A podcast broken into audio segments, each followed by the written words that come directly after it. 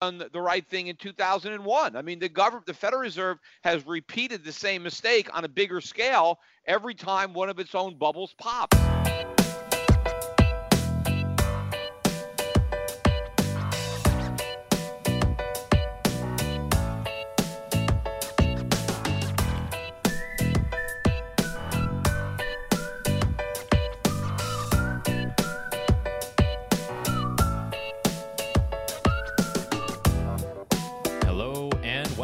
To Consumer Choice Radio, another episode, another broadcast. I'm one half of your host, Yael Ossowski, reporting to you from Vienna, Austria. As always, we are broadcasting on the Big Talker 1067 FM out of Wilmington, North Carolina.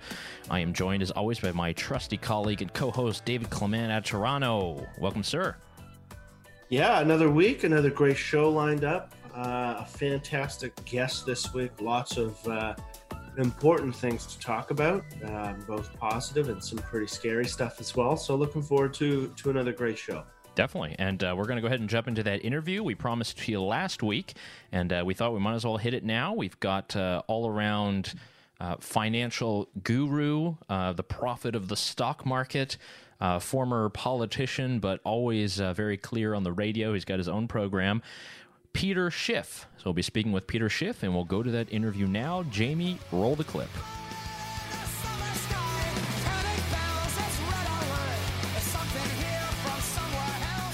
All right, I'm very excited to introduce our uh, our guest for this week's show, Peter Schiff. Peter Schiff is the CEO of Euro Pacific Capital, the chairman of Schiff Gold, and the host of Schiff Radio. Peter, thank you very much for joining us on Consumer Choice Radio. Oh, thanks for having me on. Great, great. Uh, so, I mean, I, I became aware of, of you and the work that you did.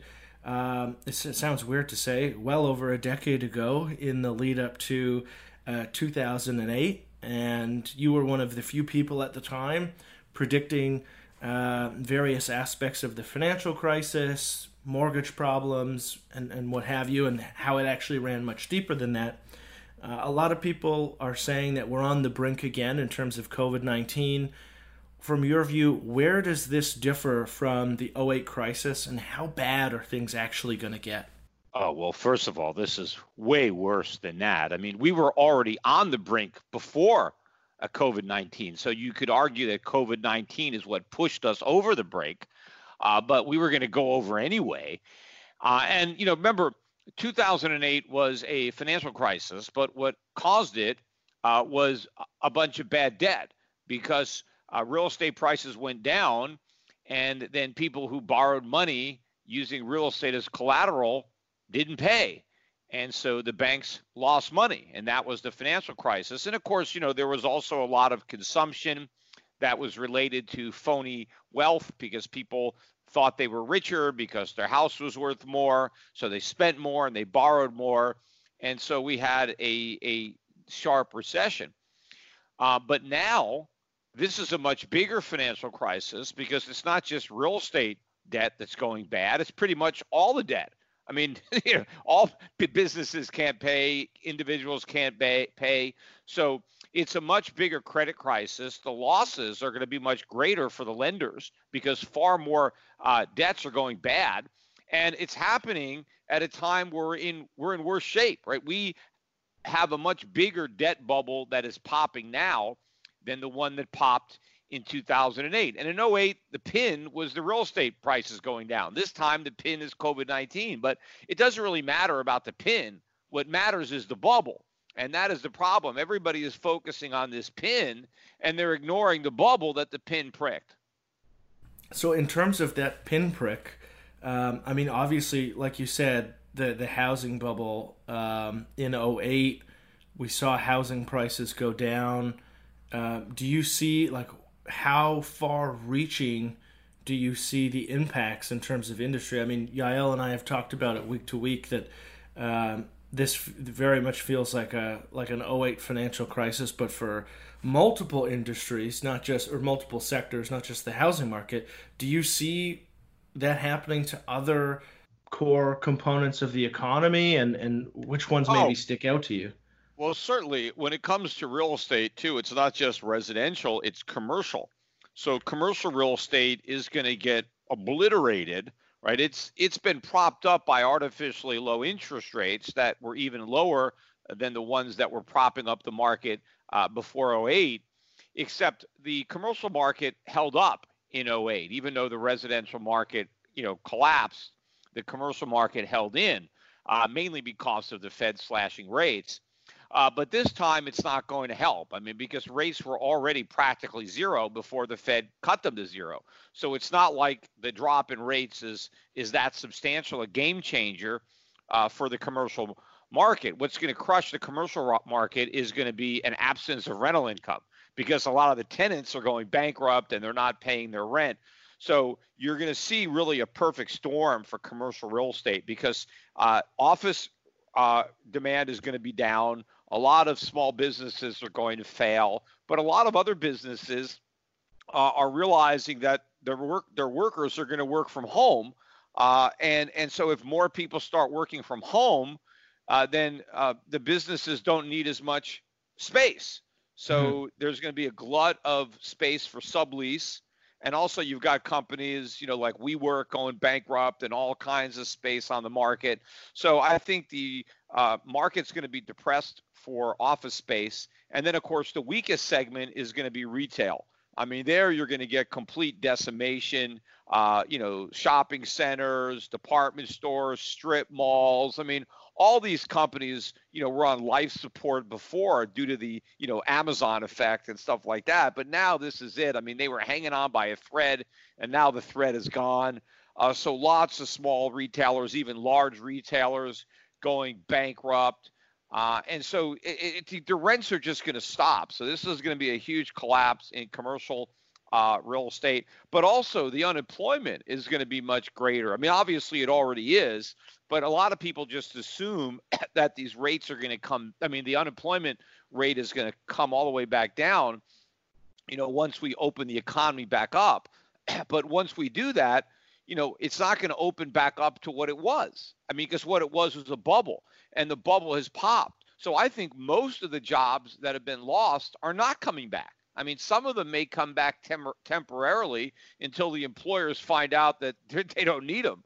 Uh, so I, I, think we're going to have a much higher unemployment rate. This is a much deeper recession. The financial losses are going to be much greater. And I think the end game is going to be worse. It's not going to be another stock market bubble, another real estate bubble, which is what the Fed was able to succeed in doing last time to kick the can down the road for a decade, right? By replacing one bubble with an even bigger bubble. It mm-hmm. won't work this time. I think they're going to destroy the dollar and unleash massive inflation on the economy. So, in addition to being unemployed, people are going to see that the cost of living is going to go up dramatically at the same time. Now, Peter Yael here. One thing that you've often talked about in your career are the impacts of government policies on not only the our wallets and um, all of our kind of fiscal policy and everything that happens in our own economies. Um, what is your view of the lockdown? You know, how has this been carried out? What has been the impact? Because often we're talking about very indirect things that the Fed might be doing or that uh, they might be doing in D.C. But this is a actually a time when government is saying you're not allowed to do business. What is your kind of view of how it's been handled in a couple of states? Uh, well, I think the whole government reaction has been misplaced. I mean, a, I think we've we've overreacted to uh, the, the, the the virus in the way we've shut everything down. I mean, I, I don't think that the government cure is you know proportionate to the disease. In fact, I think it's worse. I think it's going to do more harm uh, than the disease itself.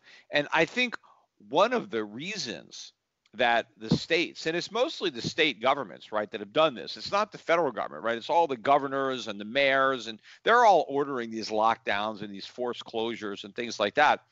But I think the reason they're doing it is because they know the federal government and the Federal Reserve is providing uh, the aid, right? So that when governors order businesses closed and all these workers don't have jobs, the government is providing the supplemental unemployment benefits that in many cases exceed uh, what people were earning when they were still employed. All these businesses are getting federal government bailouts that are the result of state and local government decisions. And in fact, now even the governments themselves, the, the municipal governments, the state governments, are asking the federal government for aid to replace the tax revenue that they're no longer collecting from the businesses that they decided to order shut.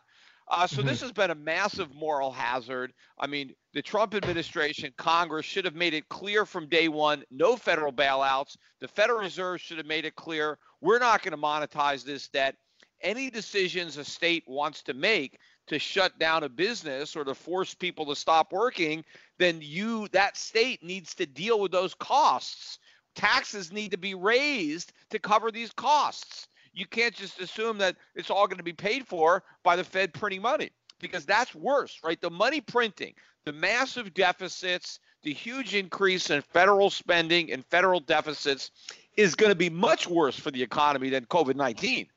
Mm-hmm. Actually, I, I remember watching watching um, I forget which conference you were at, but you were basically talking about the Trump tax uh, cuts in some sense in, in the same light, critis- critical of the tax cuts not because um, tax cuts aren't desirable, but critical because it didn't come with a reduction in spending.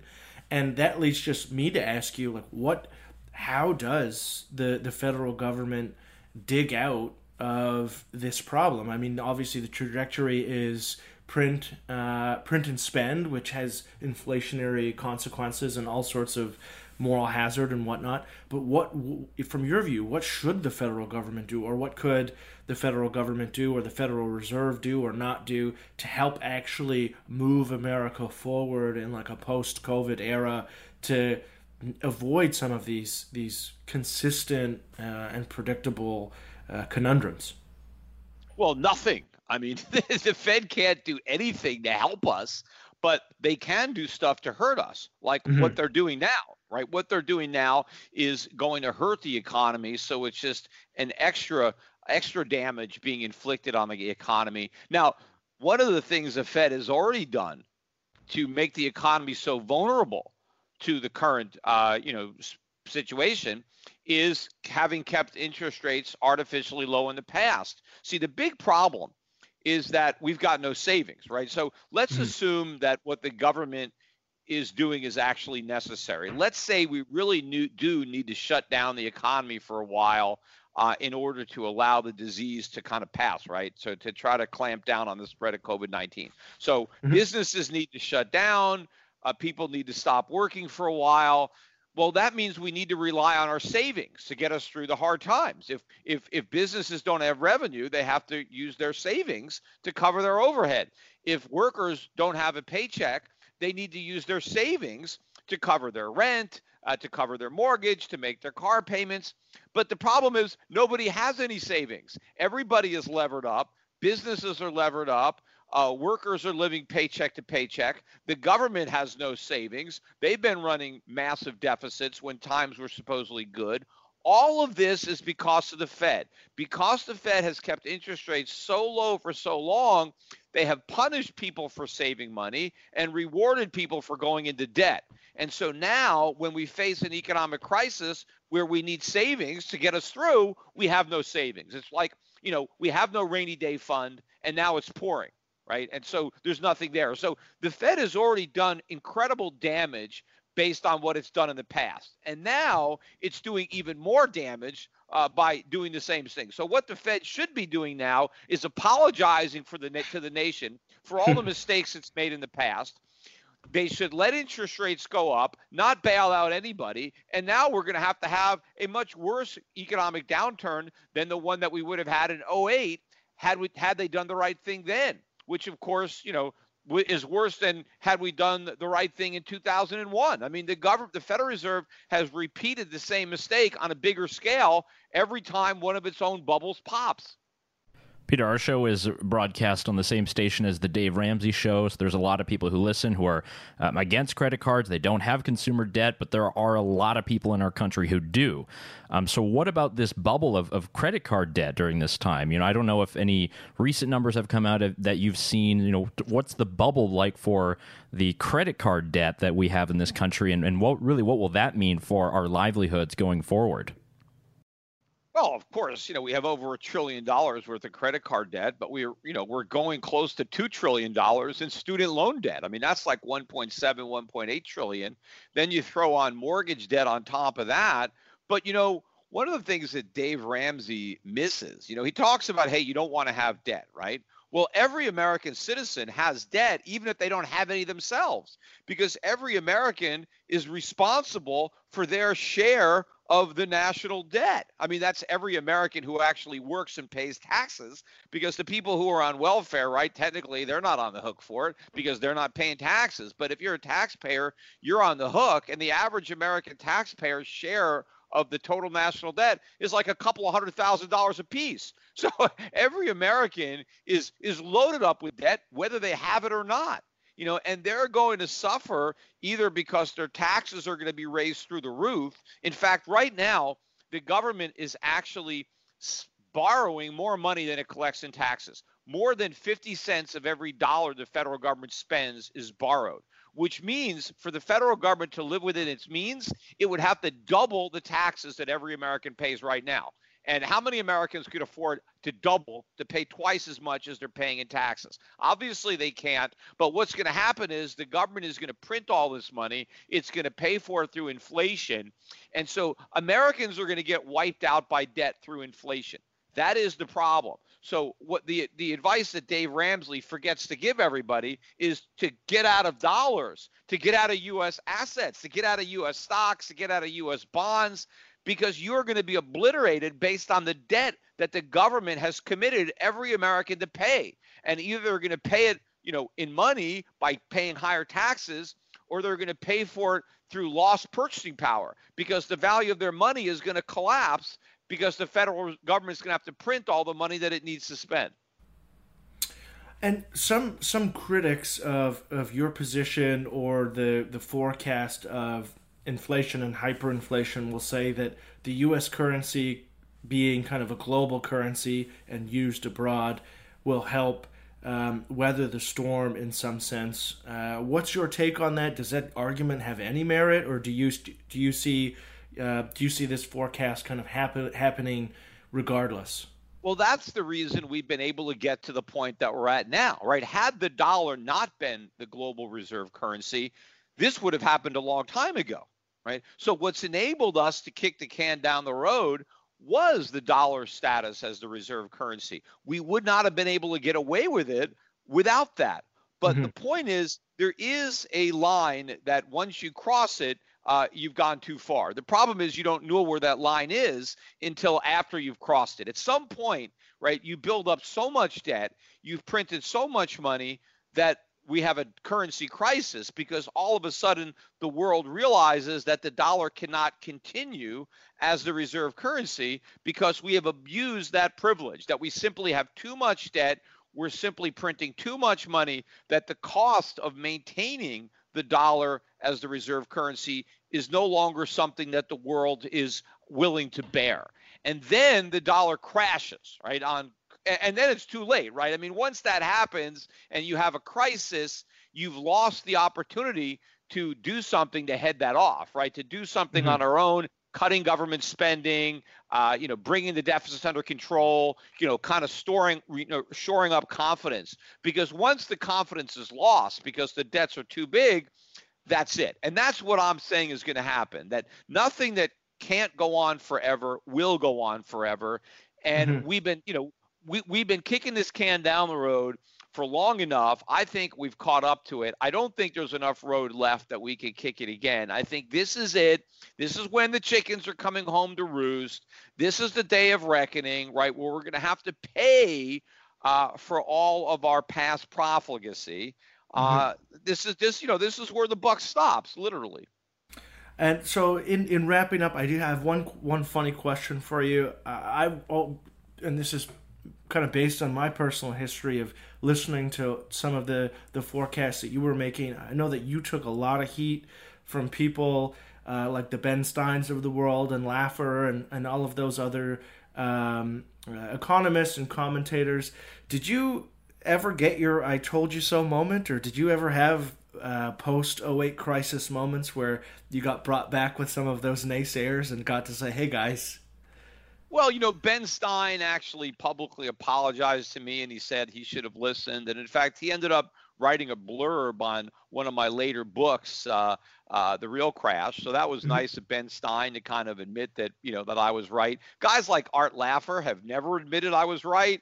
You know, even though I actually had a bet with Laffer, he's refused to pay off the bet. He never gave me my penny. He never wrote that note. That was part of the bet that was saying he was wrong and I was right. So some people refuse to admit that I got it right and they just like to say I'm a stop clock. And of course, you know, a lot of people are now still making fun of me because the forecast that I made of high inflation or hyperinflation back in 2010, 11, 12, uh, those forecasts have not come to fruition. Uh, so people think I was wrong. I wasn't wrong. I was just a decade early. But I am going to be proven right in a bigger way. In fact, the dollar's demise is going to be even greater. The amount of inflation that we're actually going to suffer is going to be far worse because we succeeded in kicking the can down the road for a decade. Because during that decade, all the problems that concern me have gotten much bigger.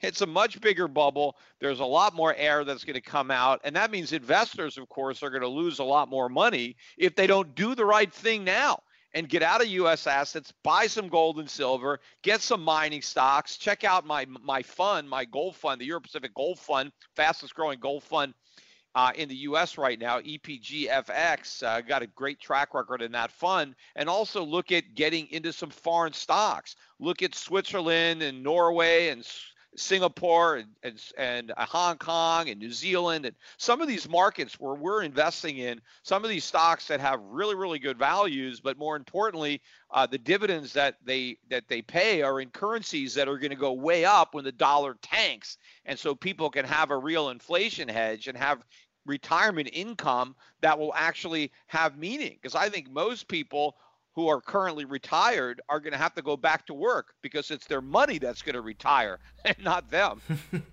yeah. All right. Well, thank you very much, Peter, for joining the show. Um, we really appreciate it. We hope to ha- have you on again. Always appreciate your insights, and uh, we'll talk to you very soon. Okay, great. Bye bye.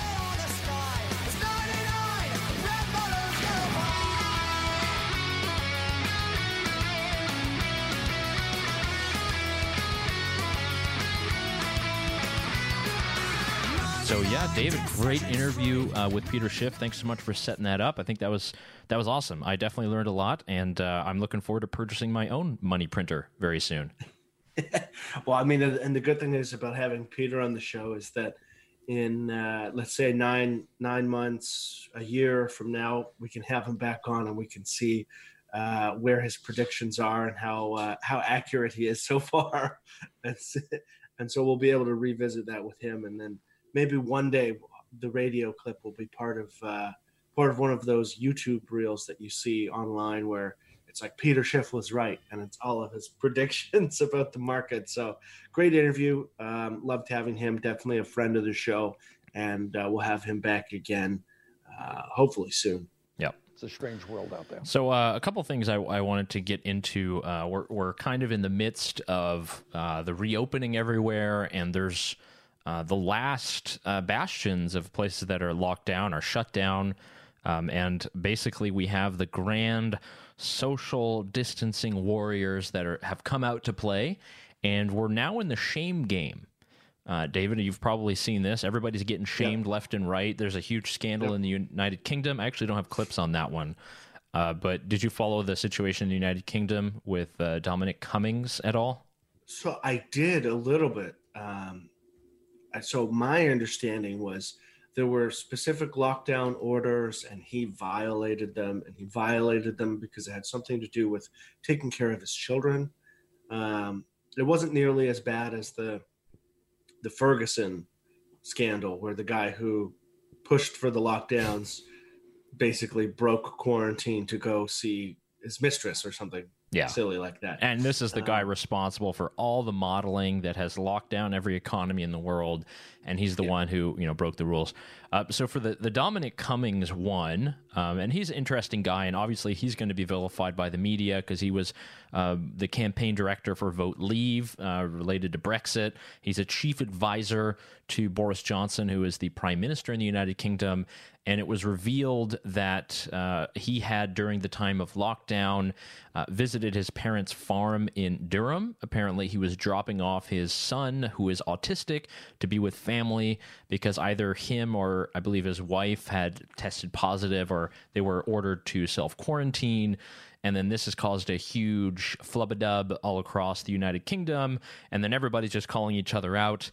Um, so this is it's big, and even the BBC came out, you know, with a big clip and said, "Look, he broke the rules. He broke the rules that the rest, you know, had imposed upon us."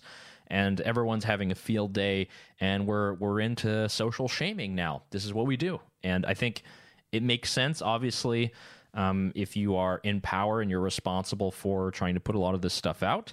Uh, but yeah, this is like next level, next level.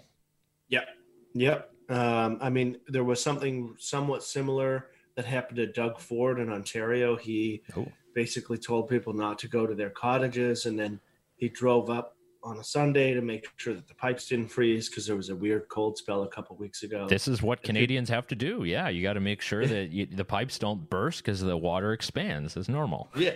Well, and the funny thing was, this reporters were like, "Well, we know that you went to your cottage." And he's like, "Yeah, I did. I went to go check the pipes. They burst last year, and it cost me like ten grand. So, come on, like, I went there, I looked at it, I made sure it was okay, and then I came home."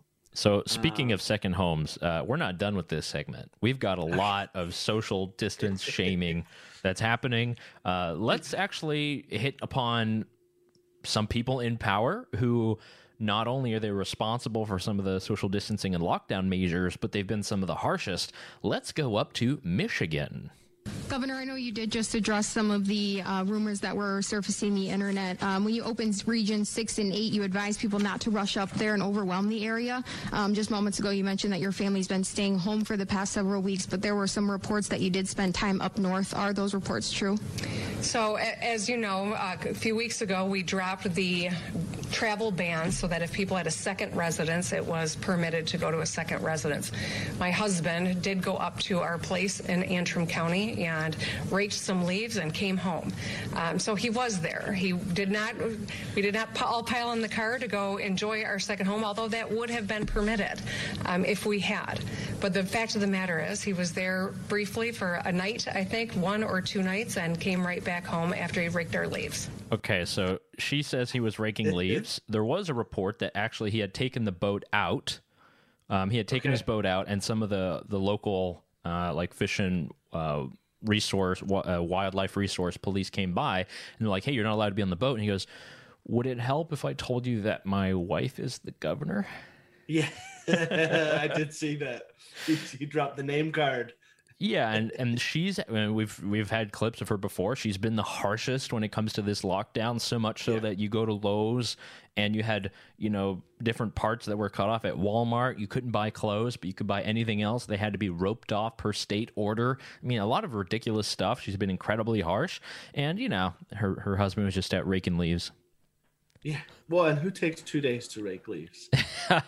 Well, I don't know. My my parents made made us rake leaves a lot when we were young, but uh, I, I can imagine not the most uh, pressing thing to do specifically is if your wife is supposed to be, you know, the lockdown queen, and uh, yeah. you're out trying to get on your boat and have a good time. Well, I've I've never understood the whole debate about going to cottages. So obviously, where I am, there's a huge cottage country just north of us, about an hour and a half, um, and everyone was like, "No, you can't go there." because if you go to the grocery store, they're not prepared and you could overwhelm the system. And if you get sick up there, the health, like their healthcare system is uh, ex- especially under mm-hmm. uh, served in terms of capacity. But if you don't go to the grocery store and you bring your groceries with you and you just finish your 14 day quarantine, which is when most of the people were heading up there anyway, um, I don't see any problem with it. I yeah. Mean, you're not you're not going there's there's no exposure point in between A and B. And so yeah, I think you should I think the, the only thing cottage. people said is maybe you get out of the car and you, you get gas or something like this, but even then, come on. How, are Yeah. we are we really going to make it that? Um, and not to be outdone, uh, we're keeping in the same uh, geographical region. Uh, here's uh, an article from uh, News Talk 1130 up in Wisconsin. So the Wisconsin Supreme Court Justice Rebecca Dallet argued for keeping the governor's safe-at-home order in place. Um, and what the story of this is that they actually, uh, the Supreme Court knocked it down. They said it was unconstitutional. So then after that, people kind of went out. Um, so apparently, this uh, Wisconsin Supreme Court justice um, spent all of her Memorial Day weekend boating with friends and hanging out in what would have been a clear violation of that order. Um, so there's pictures of her on Facebook. Uh, chilling with her family and friends and a, just a bunch of people partying on the boat. Um, you know, maybe they, they were able to see the uh, Michi- Michigan governor's husband as well. I don't know if the lakes connect or something, but uh, there's there's yet another example. And David, we're not even done. well, did you did you see what happened to John Tory, the Toronto's mayor? no, what did he do? Everybody everybody's Oh. getting shamed here. This is shaming hour. Shaming hour. Oh, it was it was it was almost so good you couldn't you could not have written a better story. So Trinity Bellwoods is this park that it's it's like over capacity. There's so many people who are always there under normal circumstances. So things start to ease up. The park is flooded with people. There are pictures that make it look really bad. And then everyone is outraged on Twitter. Ah, like these people should be forced back into quarantine. Like et cetera, et cetera. They're ruining it for the rest of us. And then somebody just zooms in a little bit on a picture, and who is it? It's Toronto, Toronto's Mayor John Tory, standing there with just a couple of bros. I'm pretty sure throwing a frisbee, and he's just sitting there talking to him, arguably closer than than he than he's supposed to be.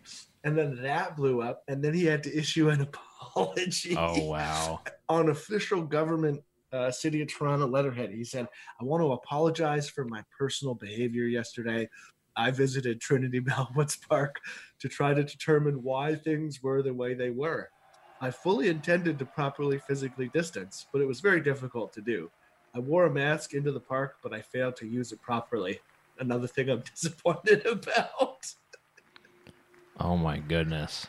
like you could just feel like I'm like, "Oh we're, we're clapping for all of these people. Four more years. Uh, Uh. yeah, and, and again, not to be outdone. Uh, we're, we're- again, we're not even done. And um, let's go to New Mexico. This one actually is a doozy. But first tonight, did Governor Michelle Lujan Grisham play by her own rules? Tonight, News 13 has learned back in April when she ordered non essential stores to shut down and lectured all New Mexicans to stay home, a non essential business opened so she could buy jewelry and have it basically hand delivered to her. What does the governor have to say? Here's tonight's News 13's special assignment. I get it. Staying at home is hard. It is incredibly hard. April 3rd. I need you to do better. The governor once again hammered home that New Mexicans needed to stay home and only go out for essential items such as food. Our formal orders extending our instructions to stay home and the closure of business and the identification of essential businesses will be extended through April 30th. All non essential stores were closed. We are in really tough financial times as a state. Uh, it mirrors the incredible personal sacrifices that happen every single day because people have uh, limited their ability to work uh, and in telecommuting, and many people, in fact, have lost their jobs.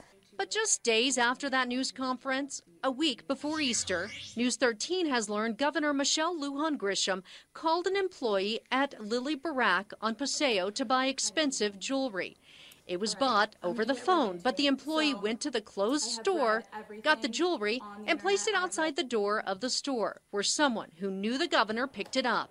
This, according to the person who runs Lilly Barrack stores, who said she didn't know about it until after it happened, and said no one was allowed in the stores at that time. The governor refused an on camera interview. Oh, I bet she did. you need your diamond fix in the lockdown. That's the number one. Yes. Lockdown for for thee, but not for me. Yeah, and you know the whole point of this is not to say, um, you know, they're so bad they're breaking the rules. It's more just the hypocrisy. Look, you're the person who told us that we need to. Uh, stay inside, lock our doors, not go to our second residence. Um, which, by the way, is pretty elite that you would have a second residence anyway. We don't need to say that, but pretty clear. um, but basically, you're not. You know, everyone's supposed to be locked in. No businesses are supposed to be open. Yet you're getting your your jewelry delivered. You're raking leaves. You're hanging out on the boat. Uh, people, you're hanging out in the park.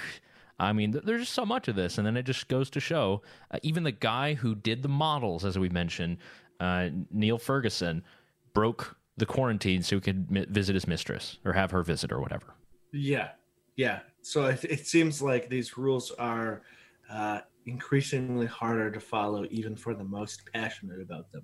Yeah, and this is um, again, there's all levels of ridiculousness, um, and you know, it's the governors, it's Supreme Court justices, it's advisors, but it's also the media as well. Um, so we're not going to let them off the hook. Uh, you probably saw this clip, David. This is uh, in Wisconsin, uh, talking about once again the people who had um, gone out free because the Supreme Court had ruled that the lockdown order was unconstitutional. Uh, so here's the report there that has been going around the nets. People there are just not worried about it, Cal? Are they not worried about their own personal safety? I haven't met anybody who is. I met some folks actually from Lake Geneva who lived in the area. They were staying a few miles outside of town where I were, and they said. They- Okay, so just to, to paint the picture here, this is a, an MSNBC report, and you have like the reporter who's there. He's wearing his mask. He's looking around. He's like, nobody's caring about their safety at all. They're worried about it. They're worried about that second spike. They're worried about folks coming in from Chicago. But they'll quickly add at the same time, this is a place that relies on that business. I think people here want a little bit more funding when it comes to these programs so that they could stay closed. But again, I think people felt like the Supreme Court made the decision here in Wisconsin that it was time to open up. But you can see here, just around. Nobody's wearing them. Nobody's. Uh, there you go, including the cameraman. Including yeah. the cameraman. Katie. Half your crew's not wearing. Cal Perry, Cal, thank you very much. And Kathy Park, you are so. Whoops. that one was crazy. Half the crew's not wearing them. I was like, yeah. The reporter was like, yeah, kind of. And I think um, the guy's video who was recording that came out too. And you just see it's just like two cameramen, they're doing the thing. And usually once the shot is done, then the reporter like takes it off and then walks around like normal. So it's a lot of theater. Um, that one, uh, they, they got caught too. I mean, that one went around a little bit. You know, again, we're we've come into this now because that those are the rules, and now we're just shaming everybody. That's unfortunate. Well, it, it's crazy, and and this last clip kind of highlights how how much of a circus um, this whole process has been. So just think about the conversation we, we had about masks. Like think about the timeline of masks. So the government, loosely speaking, or public health official saying, don't buy masks, don't wear them, they don't work. Re- conservative-ish leaning people or populist-ish leaning people, Tucker Carlson saying they're lying to us. Of course, masks work. Here's the data. Everybody knows that masks work. The public health officials do a 180, which obviously makes them look bad, but it's the right thing to do, saying, okay, well, in group settings, you should probably wear a mask. And then on the flip side, businesses are just like, okay, well, we'd like you to wear a mask if you come here. And then now there's this explosion of, I can't believe they're asking me to wear a mask. And it's like, wait, hold on a second. What?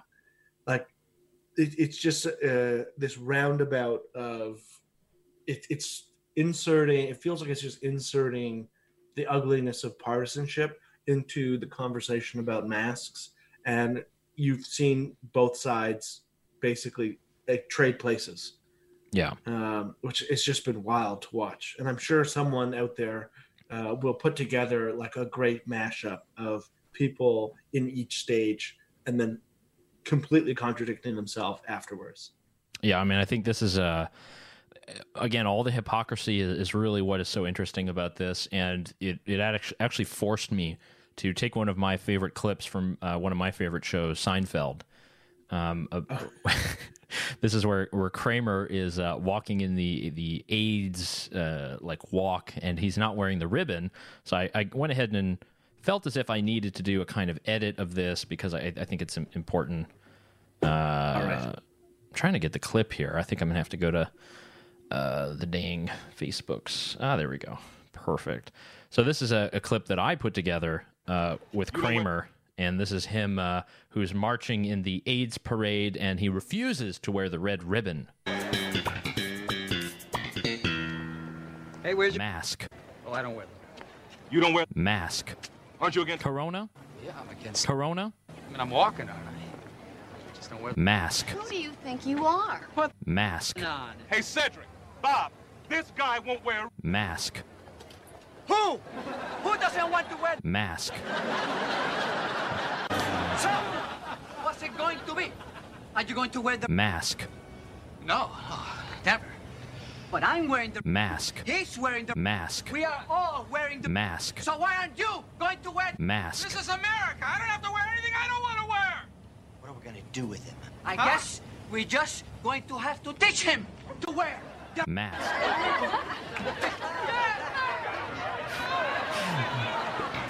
It actually sounds way better on audio only. oh, that's pretty good. This is America. This is America. I don't want to wear anything if I don't have to. Yeah. So uh, I, I wanted to do that for a while. I just went ahead and did it.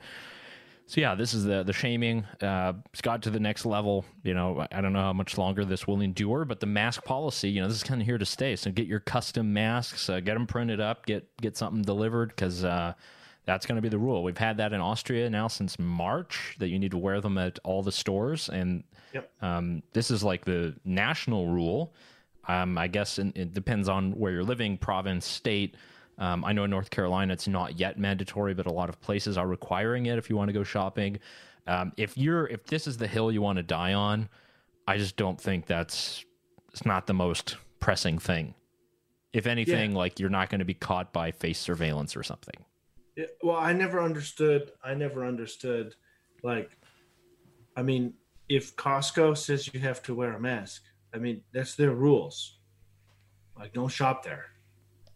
Most of these restrictions are being put in by businesses to say this is what we require for you to enter the store. So, I mean, if you don't like it, just don't shop there. It's pretty simple. Yeah. And if you don't wear the mask, then you should be in jail. Yeah. So I, I think uh, I think I think we've beat that over the head. Um, you know, we, we, had a great interview in the first block. Um, it's obviously very, I guess, uh, humbling to have Peter Schiff on the program. Um, he he uh, was able to do the interview with us here on the Big Talker 1067 FM. If you missed that part and you're listening now, go to our website, consumerchoiceradio.com. Be sure to subscribe to the uh, podcast there in the iTunes store. Give us a rating, five stars, and all the rest. Um, I wanted to shift gears a little bit. We've talked a little bit about um, tech companies, and uh, there's rumblings that perhaps Donald Trump is going to come out with some kind of executive order related to social media. We don't know what this will look like yet. All we do know is that Twitter did decide to do its first ever fact check um, on one of Trump's tweets. I believe this one was related to the um, mail mail, mail ballots. ballots. Yeah. yeah. And um, this is the, problem is is anyone who does any research finds it's not an issue because states like Oregon like they only do mail-in ballots. So it's not a big deal. I know Republicans would like to jump on this and say this is like the number one fraud thing. Again, yeah. that's not the hill to die on. well, so I'm kind of in the middle here where I yeah, I think that you should be able to vote um, by mail.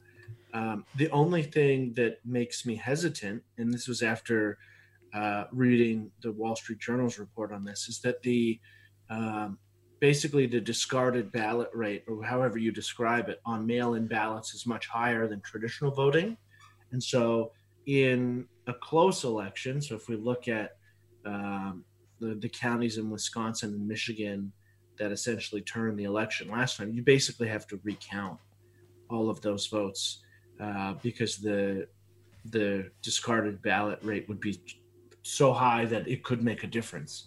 Um, so you'd have to you'd have to go through and rehand count um, all of those things. So I don't think that that completely discredits it at mm-hmm. all, um, where you shouldn't do it. But I, I it, it's a, it, there is a little more nuance. But then again, I I really don't understand for our friends on the right um, who are like, no, no, no, this is going to be mass voter fraud. I mean, I've voted by mail before. It's not the easiest thing to do, and it's not the easiest. It wouldn't be the easiest thing to do fraudulently.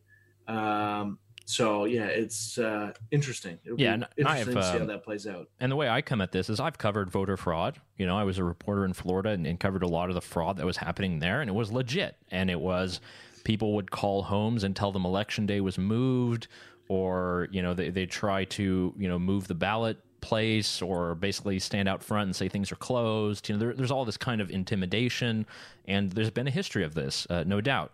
And when it comes to the mail-in, I mean, again, I've done absentee ballots for probably the last ten years um, as well. Um, is there a way that people can do fraud? Sure, whatever. I think it's it's so minuscule and small, and the, what you're talking about in uh, Wisconsin and Michigan, you know, that's just because the infrastructure wasn't set up for that. I mean, now with this, with the virus, you need to have some other way of doing it. And by the way, there are people who are elected, who are the local uh, supervisors of elections. That's their job. They need to figure this stuff out.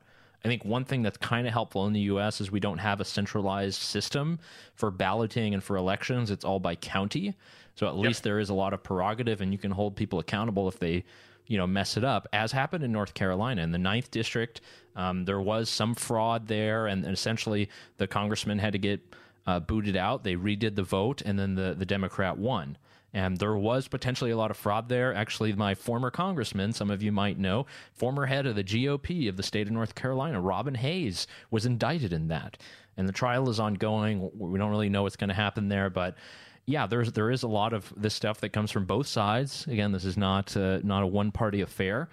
I don't know the the big thing. Either way, back to the original point: Donald Trump, social media, um, Yes. tech regulation and the bias that we know exists amongst certain tech companies and a lot of the people who are going to be you know determining what is um, a fact or not. And it's a dangerous position if we're going to have tech do that. And we've spoken about that before with ashley baker um, who was on this program.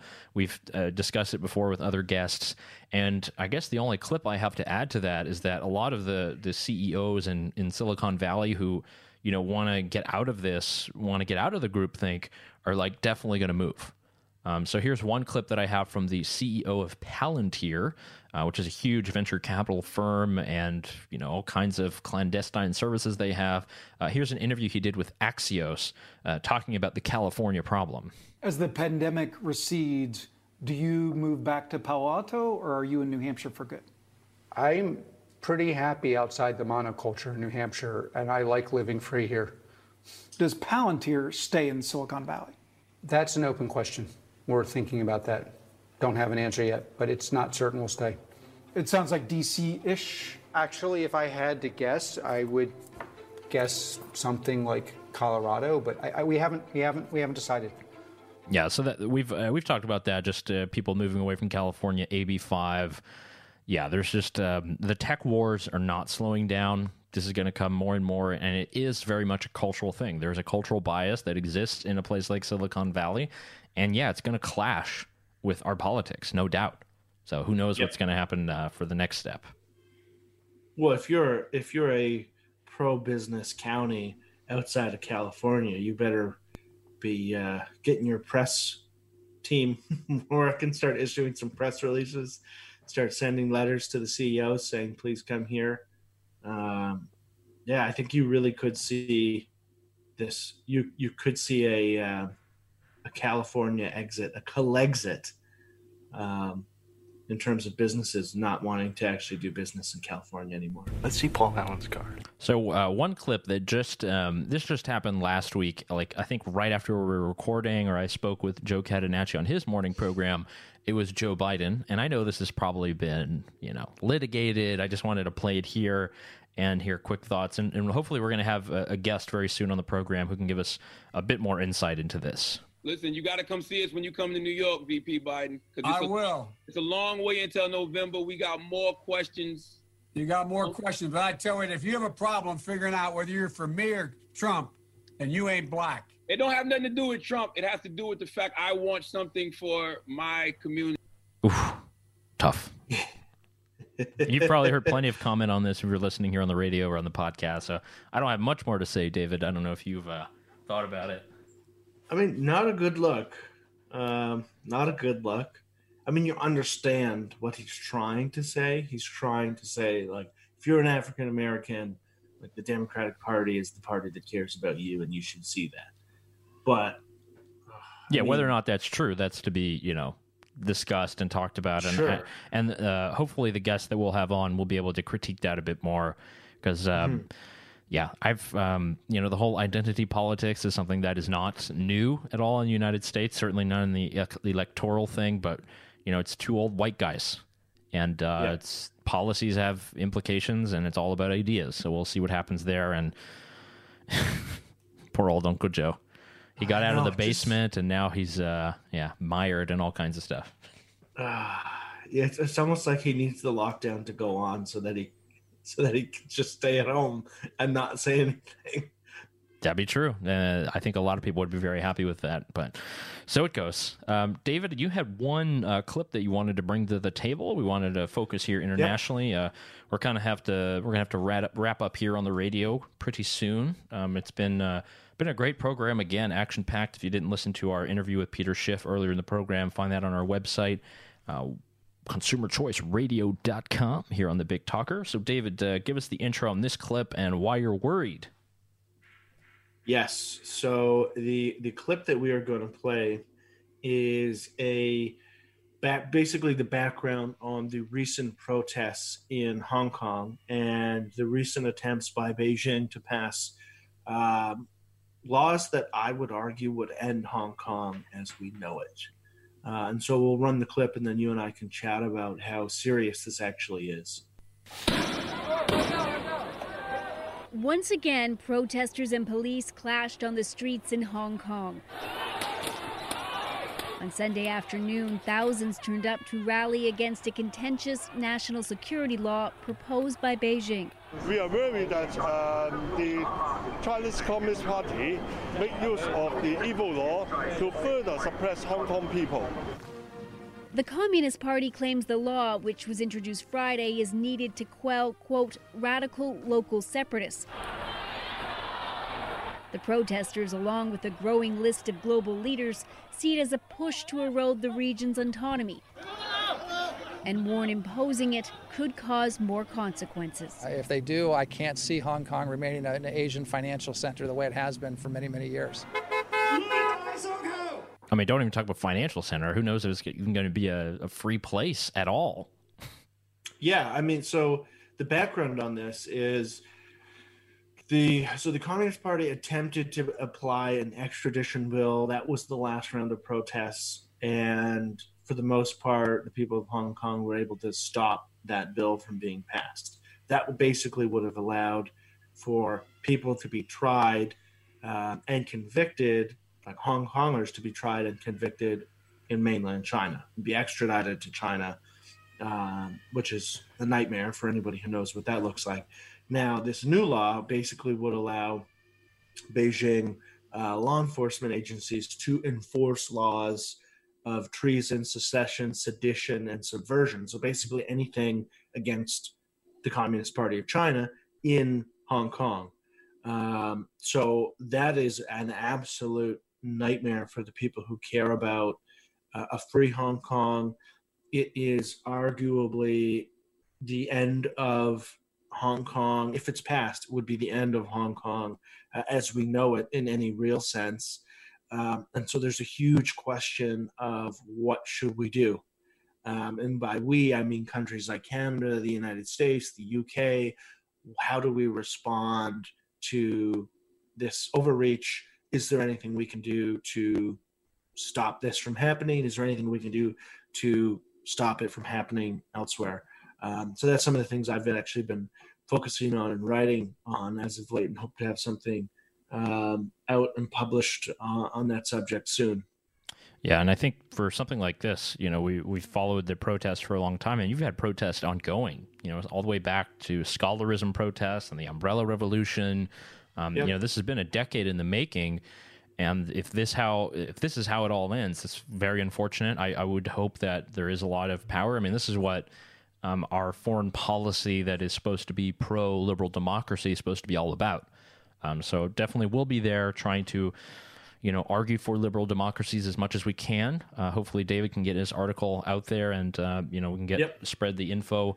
I mean, it's just crazy to think that, uh, and I still have not yet been to Hong Kong. I, I, I think I've been in the airport, you know, going back and Yeah. forth uh, to Australia or something, and definitely would love to go. I think there, there's so much entrepreneurship there, such a great culture, and you know, to see that squashed by the Chinese Communist Party, you know, the the party that basically bundled everything with the Carol Baskin virus in the very beginning of this and has led to all these ridiculous lockdowns that have now gone on too long.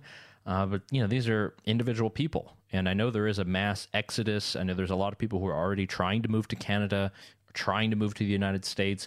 A lot of people who definitely want to get their capital out of there, which I totally understand. Who knows what's Mhm. going to happen to your bank accounts? All of a sudden, you know, you're told to work some party job, and you got to go do this. I mean, uh, this is um, unfortunate. I, I hope we can shine, you know, more of a light on that, and yeah, we can maybe tool our foreign policy or just get people talking Mhm. about this more. There has to be just more, you know, I guess focus on it. I would. I mean, if this if this proceeds, and basically Beijing enforcement rolls into Hong Kong, I would love to see the United States implement a dry foot policy like it had with Cuba for so many decades, um, where if you were a Hong Konger and you got to the United States, your asylum claim was granted by virtue of you being from Hong Kong.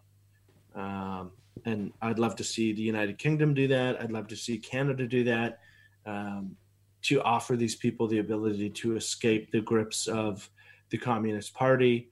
Um, because I mean, they live in the freest place on earth, and it is now basically going to be washed away by the totalitarian uh, government in Beijing. And so, I think if we if we stand for anything, if we stand for liberal democratic values or democracy or however you want to package that, we have to do something. Yeah. And obviously, we're not going to go to war with China. Um, that's not that's certainly not an idea uh, worth entertaining. Although I think there are some congressmen who would want to do that. Um, there are some other options that we do have, uh, and some policy changes that we can make that can allow for these people to escape the Chinese Communist Party and to continue to to live free.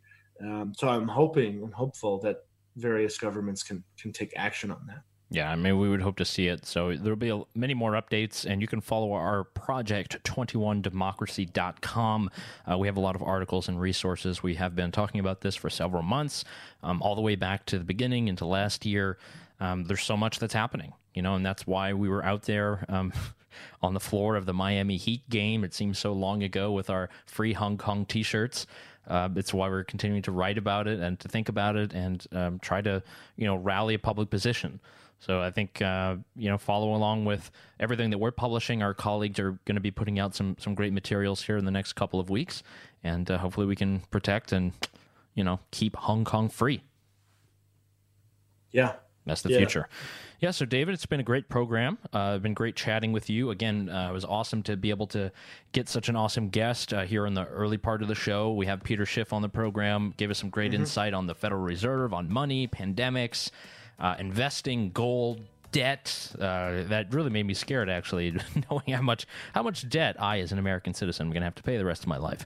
Sounds wonderful. Yeah, yeah, not great, not great. It's uh, so it, it we'll have we'll definitely have him back.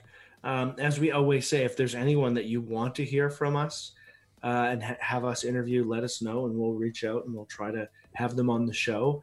Um, the more the merrier. So feel free to, to email or tweet at us um, your recommendations. We uh, we do appreciate those because they very often yield some some great interviews. That's true. Very true. And uh, follow along, consumerchoiceradio.com. You can subscribe to the podcast version of our program, whether it is in Spotify, in the iTunes Store, Apple Podcast, or your podcast of choice. So once again, signing off from Vienna, Yael Ossowski telling you all the best. And uh, yeah, have a great week, everyone. Thanks for joining us, and we will see you next week.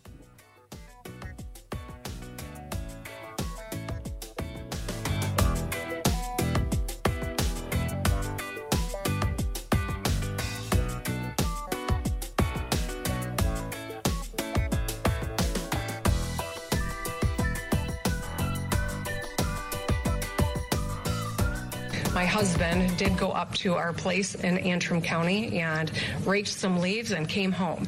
Um, so he was there. He did not, we did not all pile in the car to go enjoy our second home, although that would have been permitted.